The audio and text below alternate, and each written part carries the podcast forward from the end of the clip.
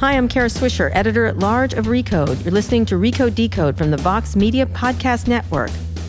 Today, we're going to play an interview from the 2018 Code Conference, which I co produced with Recode's executive editor, Peter Kafka. This is an interview I did with Dara Khosrowshahi, the CEO of Uber. Let's take a listen the next person to bring out, we have two more great interviews. And I just want to say, I got this t shirt. I do a podcast called Recode Decode. And at the beginning of it, I, I it's an amazing experience to do a podcast because the fans are astonishing. I get stopped a lot by fans who love podcasts. I think it's because you're in their ear and they think they know you, uh, which they don't. Um, but, uh, no. And it's really interesting. So this Peter came in here, and his son spent two weekends making a T-shirt at the beginning of the show, I say, I'm Kara Swisher, you may know me as, and I make a joke, uh, a joke around things. And this kid spent two, uh, his, Aiden made a t shirt of all my you may know me as, um, and, and gave it to me and printed it, which is fantastic and slightly odd, but fantastic. Um, and I love it. And I was realizing some of them I wanted to read it because it has to do with this next speaker, but I had things like, you may know me as uh, the leading cause of heart attacks in Silicon Valley executives. Um, you may know me as the nagging voice inside Silicon Valley's head where its conscience used to be. Um, you may know me as the only person trying to keep Peter Thiel in New Zealand. oh, I'm still trying. Um, and, and, all kinds of stuff. It, it's really, they're really, I, am really funny. Um, so, so anyway, now the person who never wants anyone to use the phrase cuddle puddle, which was great. Remember that cuddle puddle? Um, anyway, so we just use them to do the stuff. But one of the ones I have here um, is is one. I have a lot of them about Uber. I have to say, I use it as a joke and a, a punchline all the time. And the one that was, you may know me as a brilliant jerk, but not the kind that works at Uber. So. So without further ado, I want to bring out someone who I've gotten to. come on, that's funny. Um, uh, it's not always a joke. What's gone on at Uber has been very serious, and it's a really interesting case for Silicon Valley. And this is its new CEO, Dara Khosrowshahi. Um, I've gotten to know him. I, I, really have a lot of admiration for him, and I, we're going to have a great talk about Uber and where it's going. So, Dara, come out here.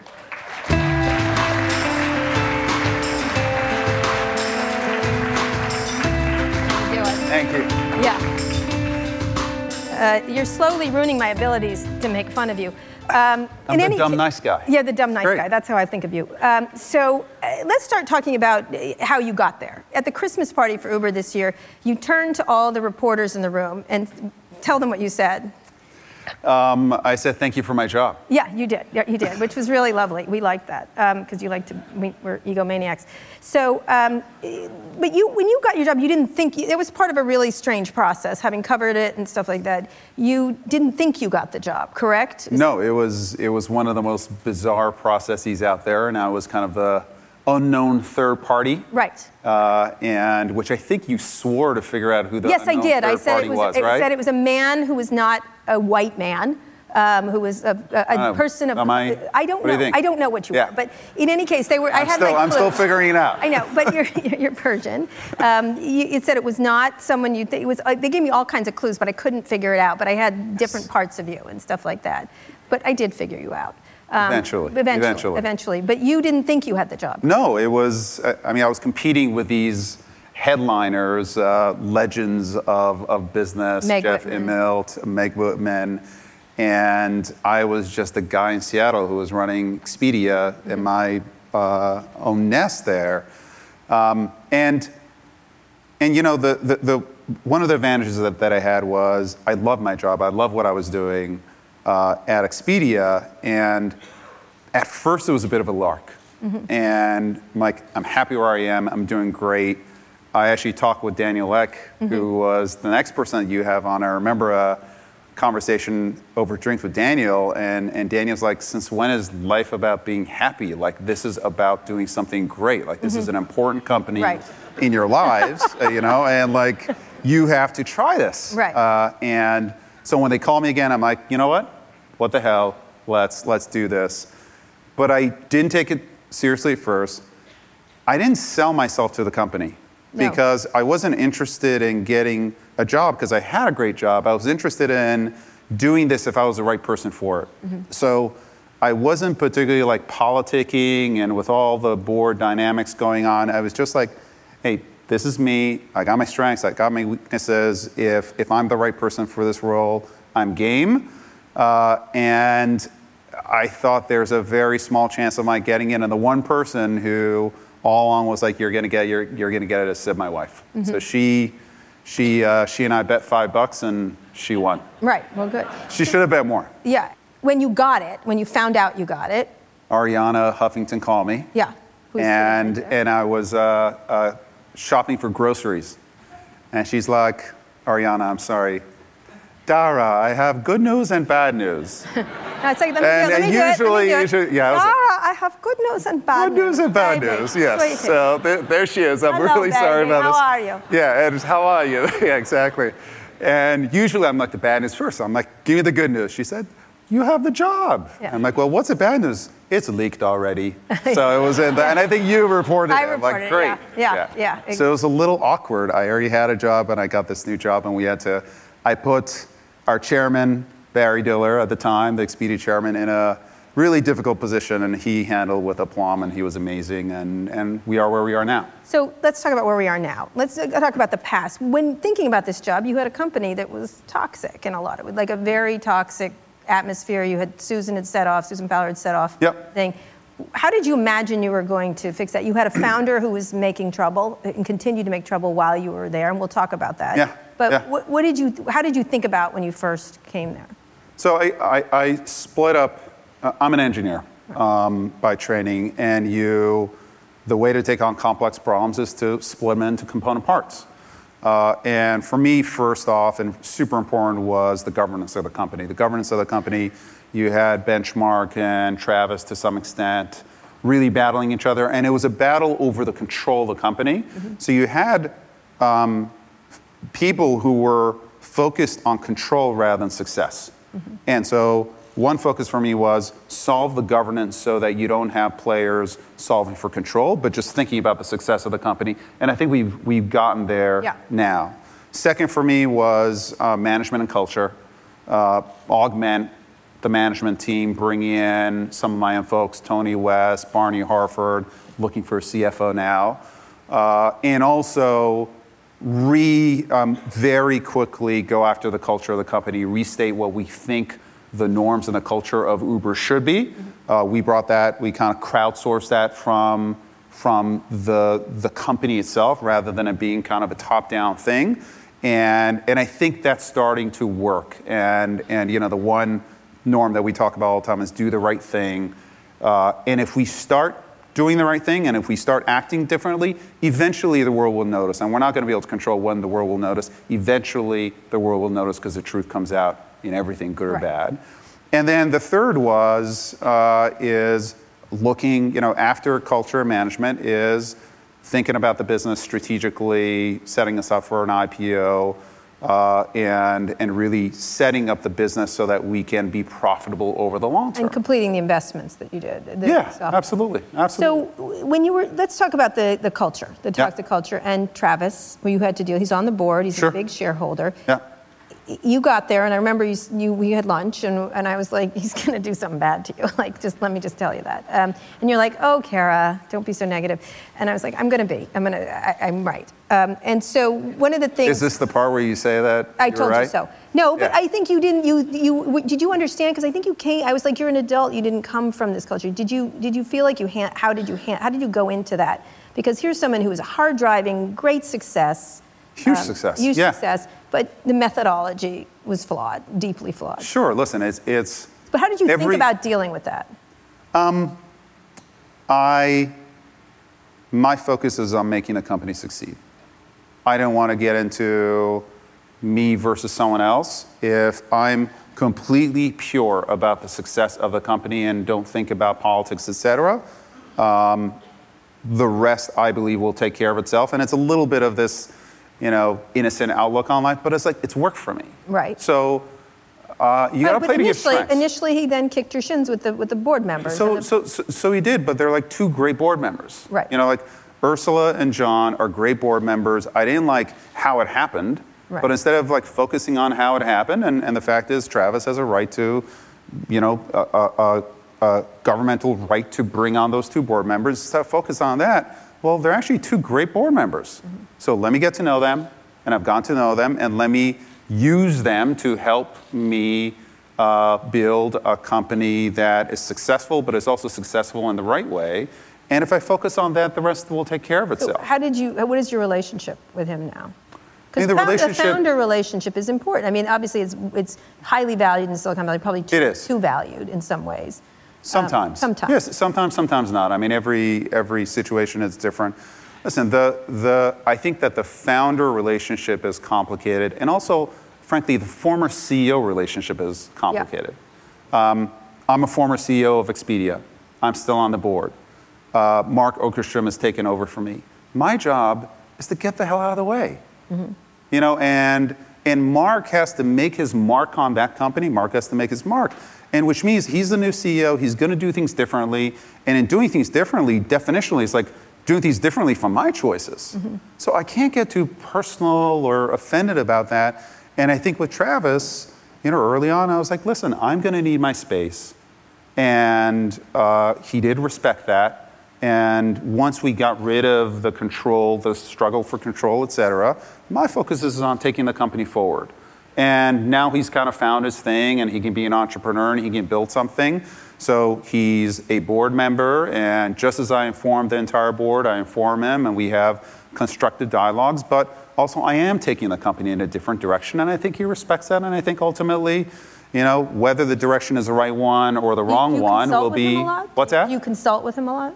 Not a lot, right. um, but it's I consult with I consult with them the way that I consult with the board. The board. Um, and it is a different direction that we're going in in terms of culture, the strategy for us is now broadened in terms of mobility, et cetera. I did bring in a big partner in SoftBank, and I'm very happy about that. So, uh, you know, do I consult with them? I consult with them just like I consult with the rest of the board. Okay. We're going to take a quick break now from a word from our sponsors. We'll be back with this interview from the Code Conference after this. Today's show is brought to you by TransferWise. Do you ever need to send money internationally? Sure. Your bank or PayPal can get your money from A to B, but that transfer will cost you more than it should, a lot more. That's the old way of doing things. Let me tell you about the new, smarter, and cheaper way to send money internationally TransferWise. TransferWise was founded by two friends, Taavet and Kristo, who were frustrated by their bank's bad exchange rates and high fees. They wondered, what if we could bypass the banks entirely? So they built TransferWise. That was seven years ago. Today, more than 2 million people use TransferWise. People sending money home, businesses paying suppliers, freelancers getting paid. The list goes on. TransferWise's clever new technology gives you a great exchange rate and a low fee. So it'll put some extra money in your pocket for more important things. No one has ever said it's important that my bank gets some extra money. Test it out for free at transferwise.com slash podcast or download the app. Once again, that's transferwise.com slash podcast. It's the wise way to send money. I'd also like to tell you about one of our other podcasts, Recode Media with Peter Kafka. Peter, who'd you talk to this week? Kara, you know who I talked to this week. You were sitting with me on stage when we talked to them. This is our conversation with Facebook COO Sheryl Sandberg, who I think you accused of being an automaton or robot or feelingless person. She has real feelings, Kara. Uh, and also CTO Mike Schroepfer. You know we talked about because you were there. If you weren't there, we talked about a lot of things. Um, the main idea was Facebook's sort of acceptance or not acceptance of their responsibility for know, the entire world, 2 billion people at least. It is a long, wide ranging conversation. I think we did a good job. You be the judge. Sounds great, Peter. You can find Recode Media on Apple Podcasts, Spotify, Google Play Music, or wherever you listen to your podcasts. Let's talk about what you've been doing. Now, besides your delightful I'm Sorry video, which is lovely. I, delightful. I like not it. Not really. I can't. Yeah, thank you. That's so what. I, yeah. Them, you know. Is that was that irony? I've never. No, yeah. I just hate them. Um, so, explain I, why you're doing that, because I see why you're doing it. Yeah. You know. Well, we're doing it because um, it was very important for. We thought that the that our consumers and our target base to know that this is a new Uber and we're turning over a new leaf. Um, I'm really looking forward to get the heck off TV very, very quickly. Mm-hmm. Uh, but the fact is that we are a different kind of company and our values are different and the fact that people had a negative viewpoint of the Uber of two, three years ago was hurting our brand and hurting our business, and we've got to reverse that. Uh, and so we are putting money in marketing.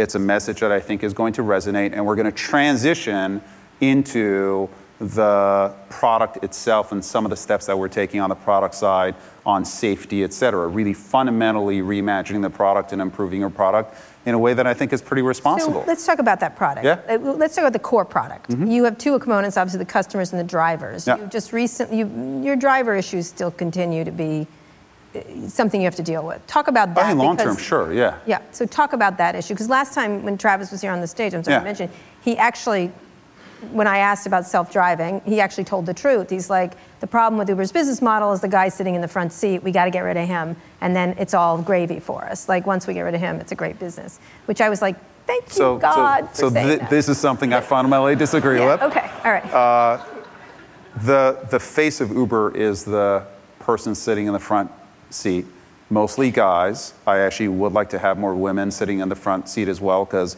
it's a great form of employment. You know, you can, you can be your own boss and you don't need to work full time.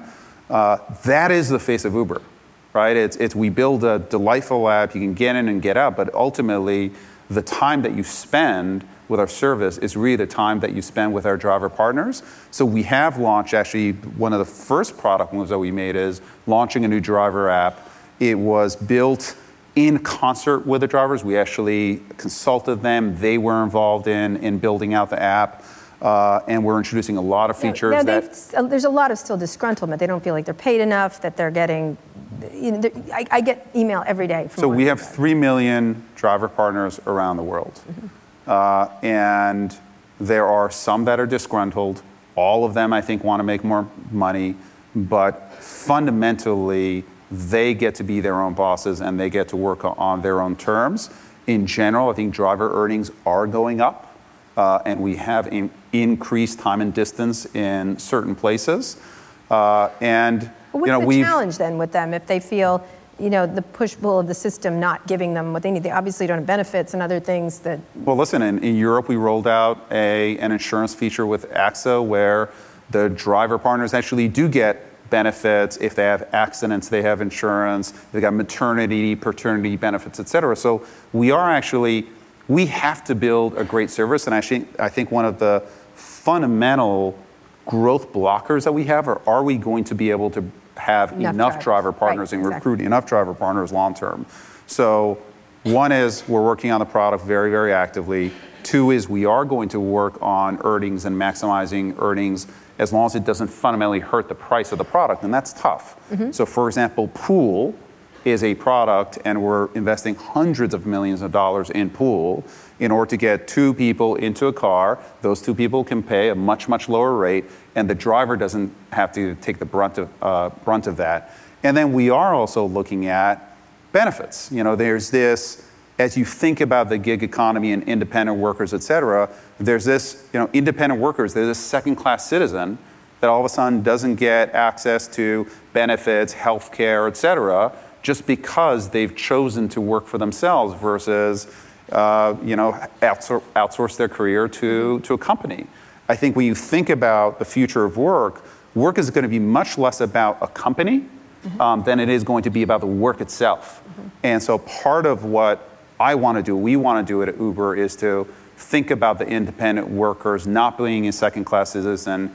Can we economically build out benefits packages and insurance so that this, this can be a safer way of living while at the same time being your own Is boss? Is the competition for drivers starting to get rougher? We've um, number of times. rougher listen it's it's i think that the competition for drivers is uh, a bigger competition within the economic context because the economy is getting better. And as you know unemployment rate is at an all-time low. So we have to compete against the economy for drivers. It's not necessarily us versus lyft et cetera. It's our sourcing just more drivers to come onto the platform. And we have to make it more attractive because their alternatives are becoming more attractive. So, still talking about the core business, I- I've noticed just in San Francisco, the price is going up quite a bit. Like, I've Yeah, everywhere. yeah.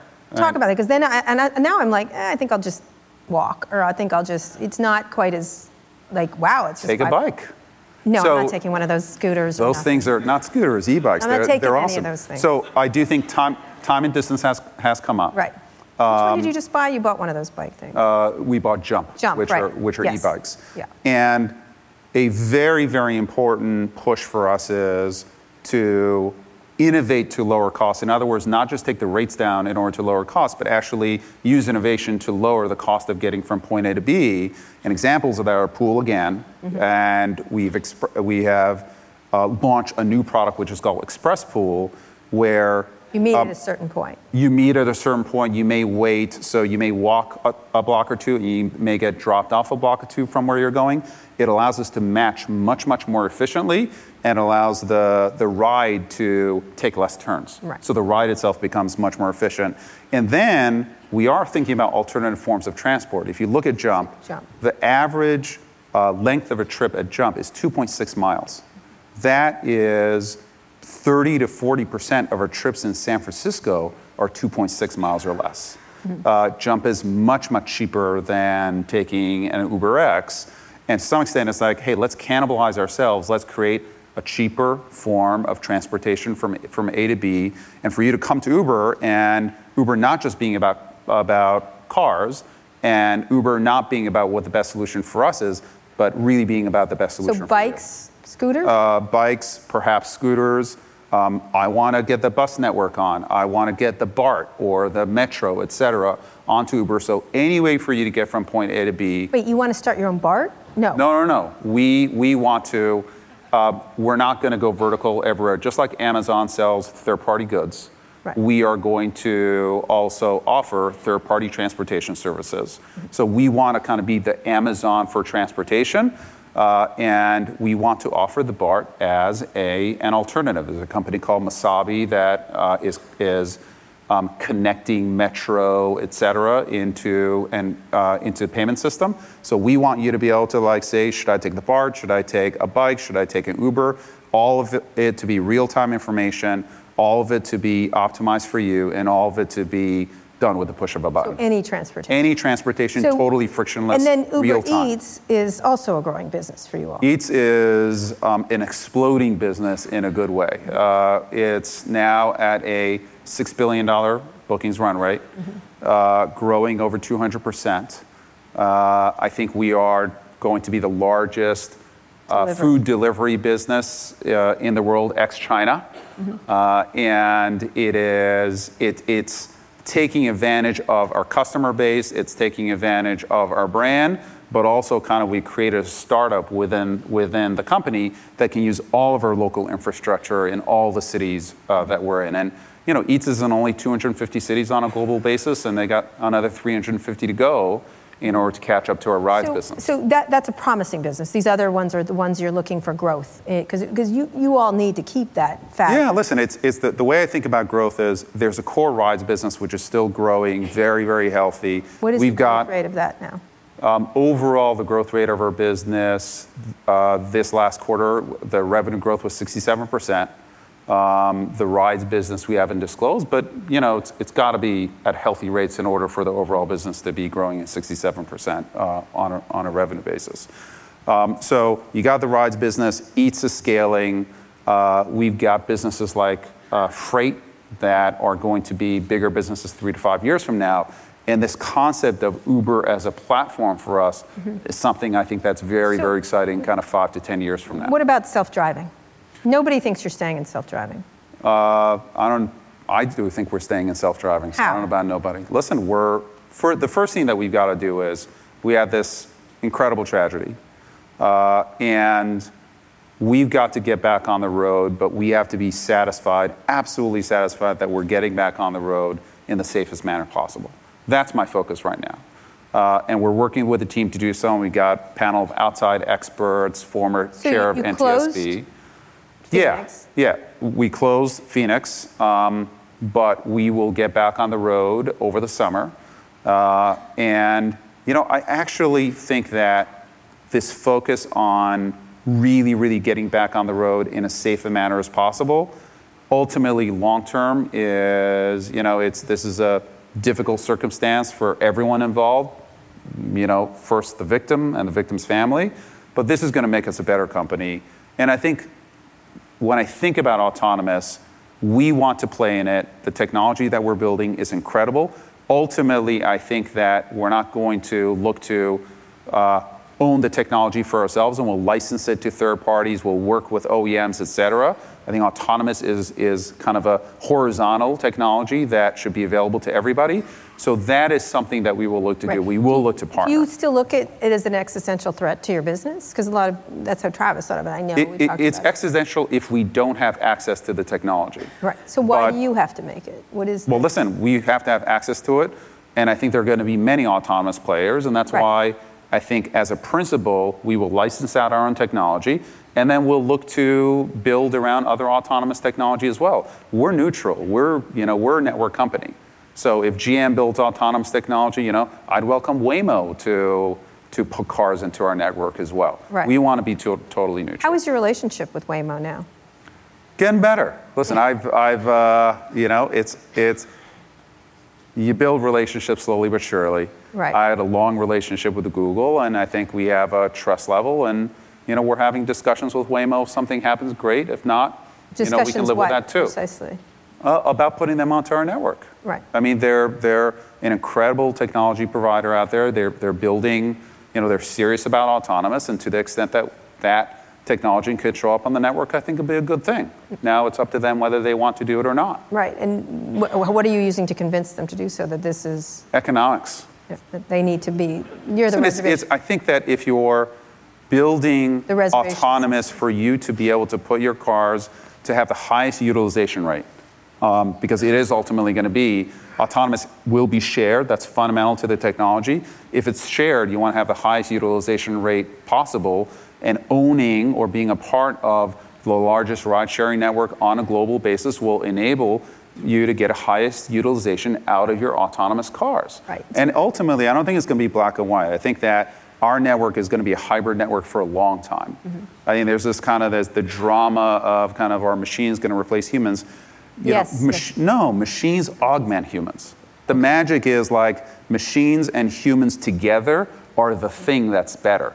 You see it in manufacturing, car manufacturing. You saw, you know, Facebook even talk about when they're looking for hate speech, it's a combination of humans and computers. Mm-hmm. Computers can't do it alone.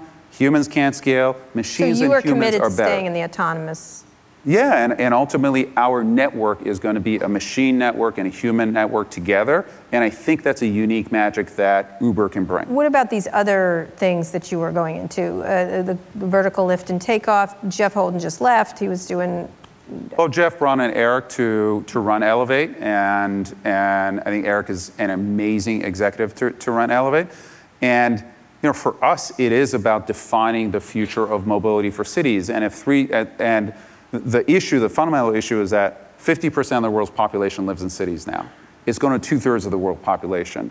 The infrastructure, the, the transportation infrastructure of cities cannot keep up with that kind of growth. So one is you got to be smarter, which goes to sharing cars, getting away from car ownership, which is pool. Second is you need to build out alternative forms of transport, not just cars, which is the bikes that we're getting into. And the third is just like residential is gone three dimensional, skyscrapers and commercial is gone three dimensions, you're going to have to build a third dimension in terms of transportation. And Elevate for us is the third dimension that we're taking a big bet on, but it's a long term bet, and we're doing it with a number of partners out there. We're going to take another break to thank sponsors who bring this show to you. We'll return to this interview from the Code Conference after this. Today's show is brought to you by Away Travel. They asked thousands of people how they pack, why they travel, and what bugs them most about their luggage. Then they made an affordable, high quality suitcase that solves those problems. Choose from a variety of colors and four sizes, including two carry on sizes. Each suitcase is made with premium German polycarbonate that's unrivaled in strength and impact resistance, but also lightweight. There's a TSA approved combination lock built into the top of the bag. And inside each one, there's a removable, washable laundry bag that keeps dirty clothes separate from clean. And here's the really cool part I am always on my phone, and if it dies when I'm twittering, when I'm traveling, which is always, then it is a huge hassle for all my giant fans on that medium. But both sizes of the Away carry on can charge cell phones, tablets, e readers, anything else that's powered by a USB cord. A single charge of the carry on can charge my iPhone five times, so it's convenient and highly annoying to the Twittersphere. Get $20 off this amazing suitcase, which I use also, and my son uses it. Go to awaytravel.com slash decode and use the promo code decode during checkout. There's a 100 day trial period, and shipping is free to the lower 48 states. Do we call it that? That's an interesting way to discuss the United States of America. One more time, that's awaytravel.com slash decode and use the promo code decode during checkout. I'd also like to tell you about my other podcast, Too Embarrassed to Ask. Every week we answer all of your questions about consumer tech and this week's tech news. This week I talked to Peter Kafka and Casey Newton at the Code Conference mm. 2018. What do we talk about, boys? Everything. Everything. Like what? Come on. we talked about all the best speakers. Who said the most controversial thing? Are you doing it in that what, Kara, voice? what, Yeah. what Kara said to Sheryl Sandberg off stage. No, Yeah. we didn't really say that. We talked about what Evan Spiegel's really like behind the scenes. Talk about Evan Spiegel's new shirt. yeah, people didn't like that shirt.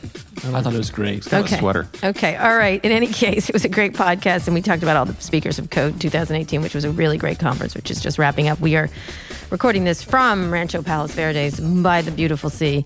You can find Too Embarrassed to Ask on Apple Podcasts, Google Play Music, or wherever you listen to podcasts. That's Too Embarrassed to Ask. See you there.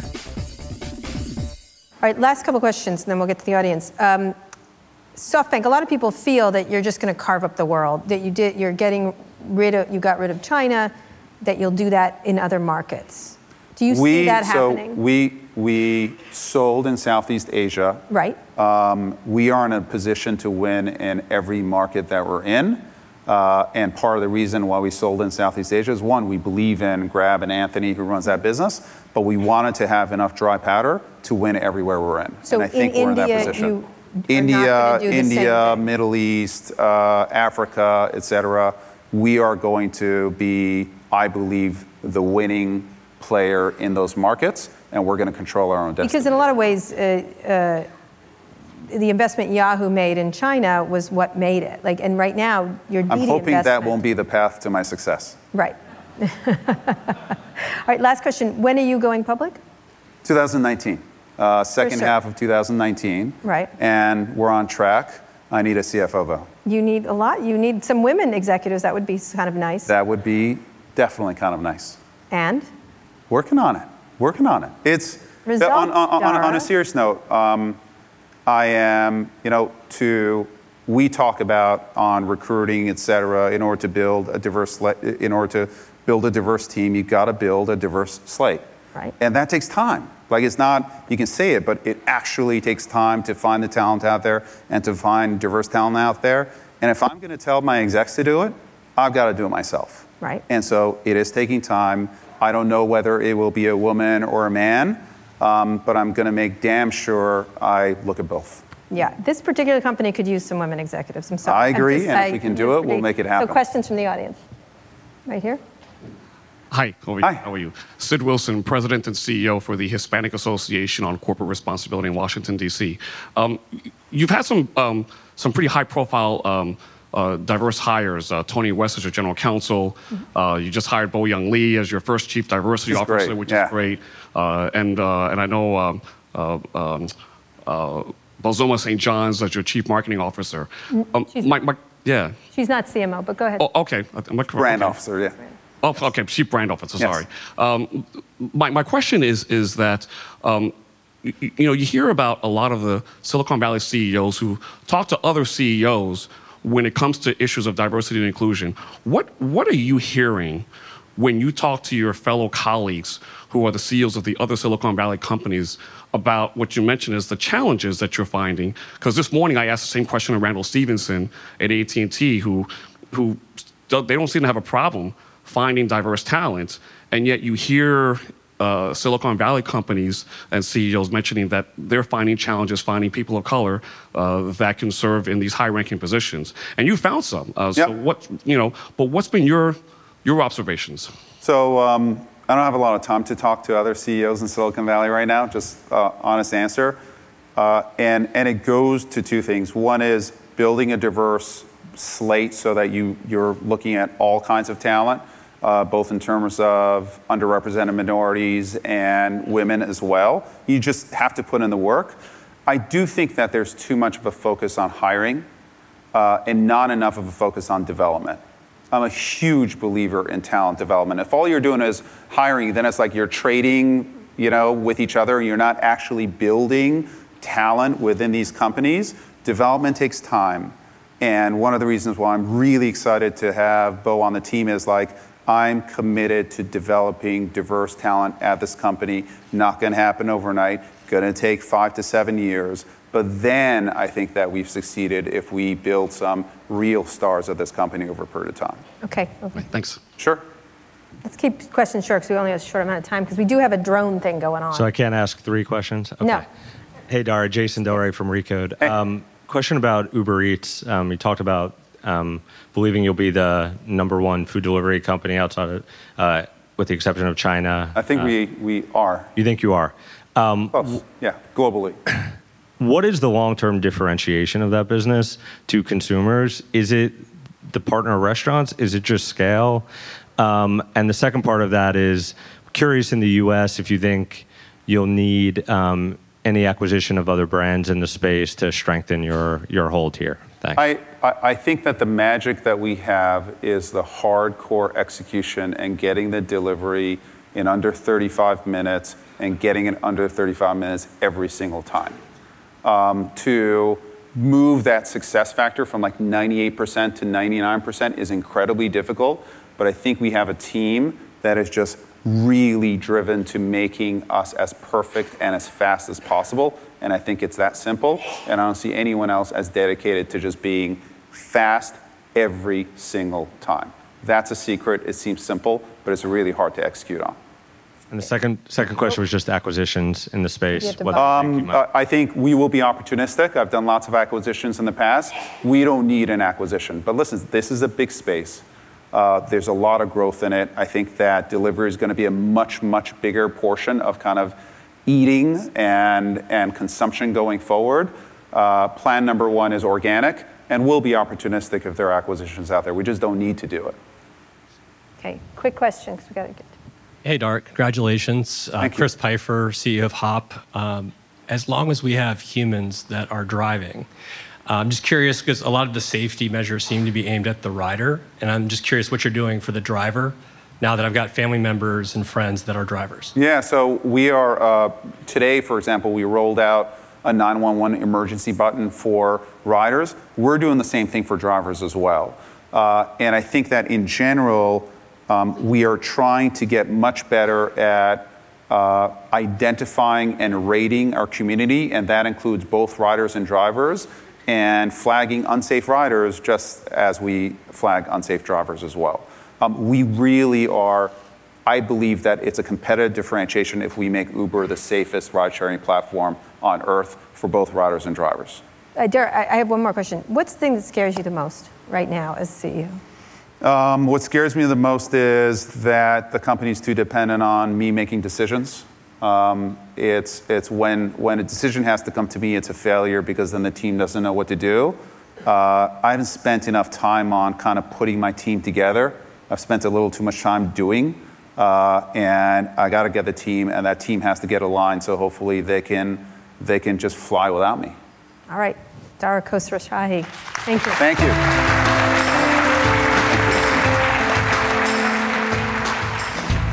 Thanks for listening to this interview from the Code Conference 2018. We'll be releasing all of the interviews from this year's event in this podcast feed and on Peter Kafka's show, Recode Media. If you haven't already, be sure to subscribe to Recode Media with Peter Kafka to hear interviews with people like 21st Century Fox CEO James Murdoch, Spotify CEO Daniel Ek, and Facebook COO and CTO Sheryl Sandberg and Mike Schroepfer. If you have a minute, please leave us a review on Apple Podcasts and tell other people about the show. And don't miss my other podcast, Too Embarrassed to Ask. You can find that show and Recode Media wherever you listen to Recode Decode.